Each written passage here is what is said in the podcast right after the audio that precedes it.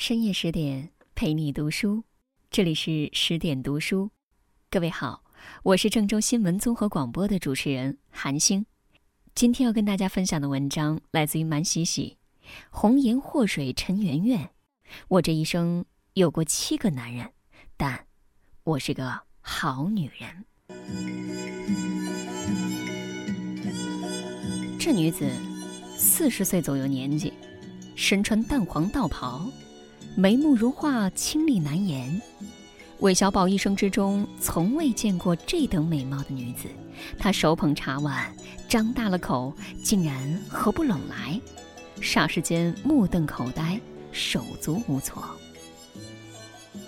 这是金庸笔下一位倾世美人的出场，以她的容貌，竟让自幼长在脂粉堆里的韦小宝也难以自持，大感惊艳。且是在她四十岁的年纪。女人的名字叫。陈圆圆，而我们今天讲的故事，想要从一个男人说起。公元一六四四年，一片师前线军营，山海关总兵吴三桂彻夜未眠，数十盏油灯将帐内照得如同白昼，战报雪花似的传进来。李自成的精锐战士正和他的关宁铁骑在战场上厮杀，不远处的欢喜岭，多尔衮的八旗兵也在虎视眈眈。这是整片大陆上最凶悍的三支队伍了，他们拥挤在一片狭小的河谷，是要争个你死我活。在这个有着浓重血腥味的夜晚，吴三桂做出了一个改变命运的决定，那就是彻底向清朝投降。接受册封，成为大清的平西王。他举目四望，只觉得天地之间都是魂魄，在那些鬼里，有崇祯皇帝，有他的部下，更有死于他刀下的敌人。马上，他的家人也会变成鬼。他抓着一个副将问道：“你信命吗？”副将犹豫着说：“将军。”信与不信，我们都活在命里，除非死了。吴三桂摇摇头说：“所谓命运，也是欺软怕硬的，我绝不认命。太认命的人，注定会被命运摆布，受尽人间疾苦，未必能有好结局。敢拼命的人，纵然会有千难万险，凭赤手搏龙蛇，未必闯不出天地。”次日拂晓，吴三桂率部向李自成发起冲锋，与他同时出现的还有漫山遍野的八旗骁勇，兵枪马壮，磨刀霍霍，形势瞬间逆转，李自成惨败，仓皇退回北京，派人灭掉了吴三桂满门，府中三十八口，包括吴三桂的父母，无一幸免。跪在多尔衮脚下，吴三桂。剃发易服，接受赏赐，转身就在山海关城楼为家人举行了葬礼，做法超度。他率领着十几万军队一路追杀李自成，直到把李自成打得丢盔卸甲，四处逃窜，最终覆灭如烟。在这场血腥的屠戮之后，他从敌人手里夺回了三样东西。第一样。是他身为男人的尊严，杀父之仇、夺妻之恨不可不报。第二样是他父亲的头颅。老爷子死不瞑目，终于有幸能全尸下葬。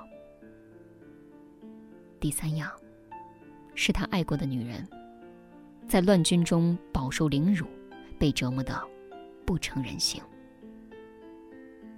这个女人。就是陈圆圆。两年前被他一眼看中，不费吹灰之力就收入囊中，沦为花前月下的玩物，是一只最恭顺的羔羊。陈圆圆脱险之后，见到他的第一句话就是：“谢将军救命之恩，没有把我抛弃。”吴三桂把他抱在怀里，感觉像是抱住了一堆瘦骨，怜悯地说：“你受苦了。”仔细疗养身体，我会再来找你的。陈圆圆欠身，回到了属于他的小园子，安安静静待了两年。而吴三桂从东北一直杀到云南，剿灭了一切敢于抵抗的势力，甚至绞死了明朝最后一位皇帝，立下赫赫战功，手握重兵，坐稳了王爷的位置。在他三十五岁的寿宴上，一场压轴表演吸引了他的注意。那是一个身段婀娜的少女，腰肢纤细，肢如凝脂，该有的丰腴一毫不少。她先是抚琴，继而随着自己的歌声起舞，姿态轻盈，媚眼如丝，举手投足间就把在场的男人都迷得神魂颠倒。一曲终了，少女微微喘息。卸下面纱，露出一张绝美的脸蛋，那正是恢复了身形的陈圆圆。她尽最大努力把自己调整到了最佳状态，比当初在江南更平添了几分成熟的韵味。她已经二十四岁了，身为一个梨园出身的妾室，如果继续失宠，在这吃人的王府里，下场一定会很惨。他唯一能凭借的就是男主人对他的爱，使他不至于任人宰割。吴三桂微笑，伸手将他揽入怀中。你一出场，我就知道是你，你的眼睛，我从来没忘过。可您已有两年多没来见我。陈圆圆攀上他，附在肩膀。我以为你不要我了。我说过我会来找你，不要心急。吴三桂把他抱在腿上，指着庭院中的一片皎洁。月亮升起需要时间，月光照在地上也需要时间。我一直记得你的眼睛。吴三桂的脸上是一种难得放松、毫无城府的笑。我要你给我生孩子，替我生个像你一样美的小公主。陈圆圆叹息一声，在心中默想：只盼他有你这样的父亲，再不必历经人世间无穷的劫难。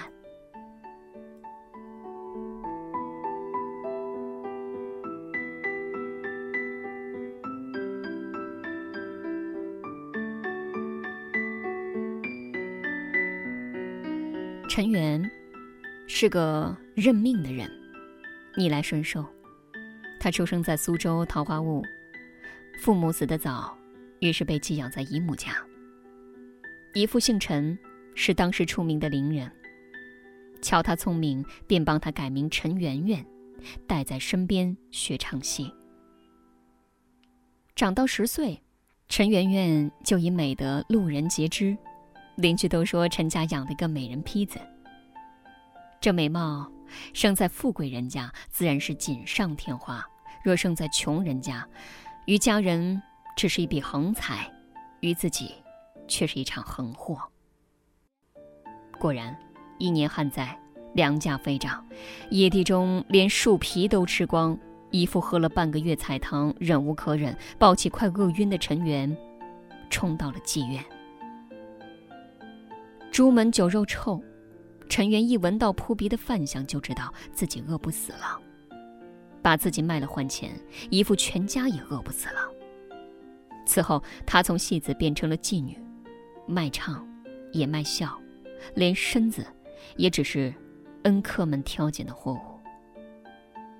奈何美貌，随着年龄增长，她出落得愈发美艳。纵然不善言辞，但也靠一双媚眼、一把好嗓子，很快跻身于金陵名妓的行列，与柳如是、董小宛并列。少女怀春，她理所当然的爱上了一个男人，住进了男人家里，又很快被男人的妻子赶出门，继续在青楼谋生。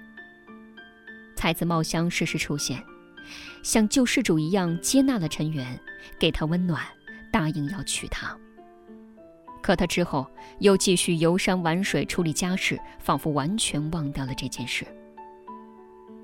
读书人的嘴，骗人的鬼。等茂香终于想起来自己还欠某人一场婚礼时，陈圆圆已经被国丈田红玉抢走多时，只留下一个空院子给他平掉。呜呼哀哉，到手的美人不见了。田红玉年事已高，抢夺陈圆圆的目的只有一个，那就是将她作为贡品献给焦头烂额的崇祯皇帝，给他解解闷儿。最重要还是她的美貌，田家失宠。老头子急需一个美人重新赢得皇帝的宠爱，这样才能保他荣华富贵、天福永享。然而，崇祯此时此刻最需要的不是女人，而是一个文韬武略的男人。他什么女人都不想要，只想要吴三桂给他一个承诺：承诺山海关的军队会誓死效忠于他，为大明而战。被冷落的陈圆圆只能回到田府，做了一名能歌善舞的交际花，在酒池肉林里为人周旋。直到次年，吴三桂应召入京，达官贵人纷纷设宴邀请，试图拉拢这位不到三十岁便已位高权重、深得皇帝信任的将军。在田红玉的酒席上，吴三桂见到了陈圆圆，略略抿了一下嘴唇。唇角上扬，老头子立刻会意，当场宣布把陈圆圆送给了吴三桂，就像一件精美可爱的礼物，恰好用来交换利益。酒足饭饱，正式谈妥，吴三桂抱着陈圆圆骑上自己的战马，一路飞驰回家。陈圆圆的心跳很快，她不懂这个杀人如麻的将军为什么一见到他就露出一种孩子般的笑容。知道吴三桂把他扑在床上，发自内心的大笑，甚至还打起滚儿。他说：“我记得你，我终于得到你了。”康熙十二年，背叛大明三十年的吴三桂，再次举起了反清复明的大旗，背叛了大清。起因是那个年仅十九岁的小皇帝企图通过一纸诏书就轻飘飘地剥夺他的权利。王位和军队是他这么多年来靠杀戮和征服换来的，想要拿走也必须用杀戮和征服。吴三桂不相信乳臭未干的康熙有资格与身经百战的他对抗。战火几乎是一瞬间点燃的，从云南到贵州，从湖南到陕西，从广西到广东，吴三桂掀翻了半个中国。他意气风发地指挥着他的军队，胜利几乎就在眼前。可是他的攻势突然被停住了，一股看不见的力量牢牢地控制住了局面。那既是命运的阻挠，也是康熙真正实力的展现。爱新觉罗玄烨，虽然只有十九岁，但他已经当了十一年皇帝，亲手除掉了权臣鳌拜，举全国之力毁掉了一个平西王，对他而言，不是难以完成的任务。康熙十七年，不认命的吴三桂在湖南衡阳登基称帝，国号大周。当天风雨大作，雷电交加，吴三桂站在暴雨里。浑身湿透，蓦然戴上皇冠，身后的楼阁中密密麻麻站着他的家人们，包括陈圆圆。此时的陈圆圆为吴三桂生下一儿一女，但母子三人在偌大的后宫中显得更不起眼。陈圆圆已经五十五岁了，纵然气质仍在，也早已年老色衰，不能与那些新晋的妃嫔争艳。他不再计较是否有宠爱，每到寂寞煎熬的夜晚，只要能够抱着一双儿女，他的心里就有安全感，慌张的灵魂就有所喘息。清朝的军队依然在片刻不停的包围进攻。吴三桂很累，可他，也早已停不下来了。既然走上了叛逆的道路，成王败寇，没有回头的余地。他大概也知道自己要输了，天下人打仗都打烦了，只想过天，只想过太平的日子。清朝的土地更多，战斗力也更持久，无论天时地利人和，吴三桂都失去了。他在一个深夜找到陈圆圆，把延续吴家血脉的重任交到了这个柔弱女人的手中。带上我们的孩子，逃吧。逃到一个他们都找不到的地方，逃到一个连我也找不到的地方。两个侍卫悄无声息地带他们从侧门绕出，陈圆圆却突然跑了回来，跪在吴三桂的脚下，大颗大颗的眼泪滚落。现在收手还来得及，我们一起走，找个没人知道的深山，平静的过完这辈子。吴三桂俯身，把陈圆圆抱起来。我这一生，背叛过很多人，唯独不能背叛自己。六十五岁的吴三桂，在月光下目送一个他真心爱过的女人离去。缓缓走回空荡荡的大殿，擦拭着自己的佩剑。我不认命，不到最后一刻，谁输谁赢还不一定。康熙十七年秋，筋疲力竭的吴三桂病死在了自己的皇宫。老天是残忍的，连让他守到结局的机会都不肯给。三年之后，清朝军队攻陷昆明，迅速剿灭吴三桂残党，收复云南全境。吴三桂和长孙吴世凡的遗体被碎尸万段，传世全国，衣锦逍遥。颠簸马车里的陈圆圆拥着儿女，终于痛哭失声。她这一生的命运就在男人和男人之间流转，身不由己。无喜无悲。拥有他的人，向他如何摆布，如何轻贱，如何抛弃，他都无法反抗。只有吴三桂，真的将他看作一个活生生的人，而不是一件赏心悦目的物事。吴三桂惦记了他三十年，愿意动用军队救他于水火，不嫌他出身风尘，屡被薄幸，光明正大迎他入府，给他名分。只是在吴三桂眼里，江山美人，江山总在美人前。吴三桂一生为江山戎马奔波，最终也是死于江山。而美人呢？我经历了你壮阔的一生，自己也成了传奇。可我宁愿你只是一个寻常货郎，体贴温柔，为你生儿育女，岁月安稳，一切寻常。吴三桂死后，陈圆圆下落不明。这个生甲天下之声，色甲天下之色的绝代美人，从此消失于历史，结局成谜。而后世把明朝李自成、吴三桂的覆灭，通通都归咎于这个弱女子身上，称她为“红颜祸水，乱世妖女”。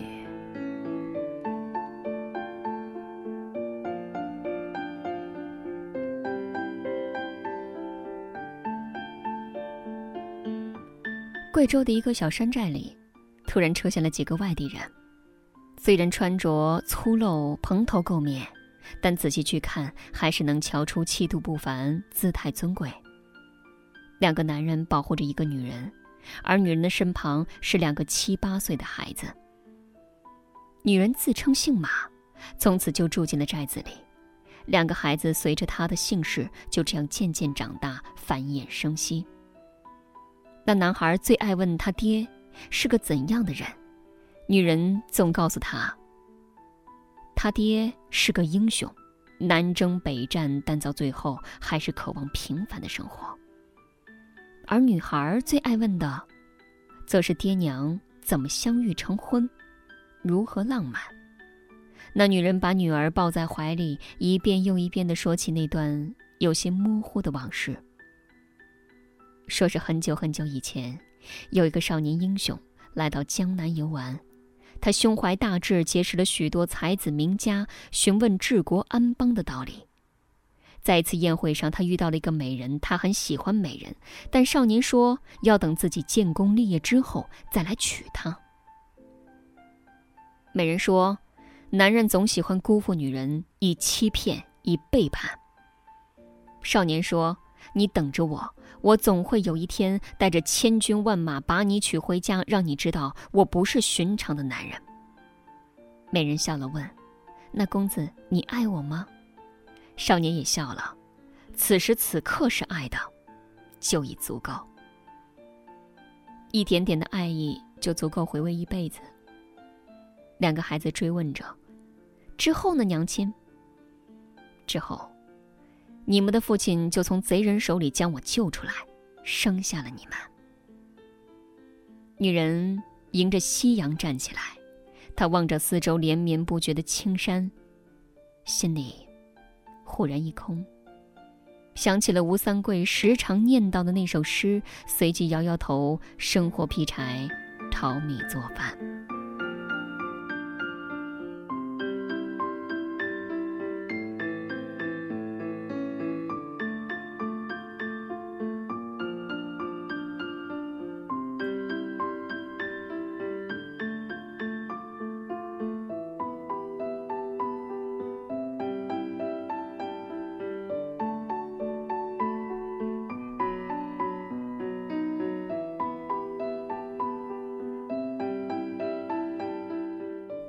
好了，这就是今天分享给各位的文章。更多的美文，请继续关注十点读书，也欢迎把我们推荐给你的朋友和家人，一起在阅读里成为更好的自己。我是韩星，韩非子的韩，天上星星的星，韩星是我的本名。感谢各位的聆听，我们下次再会。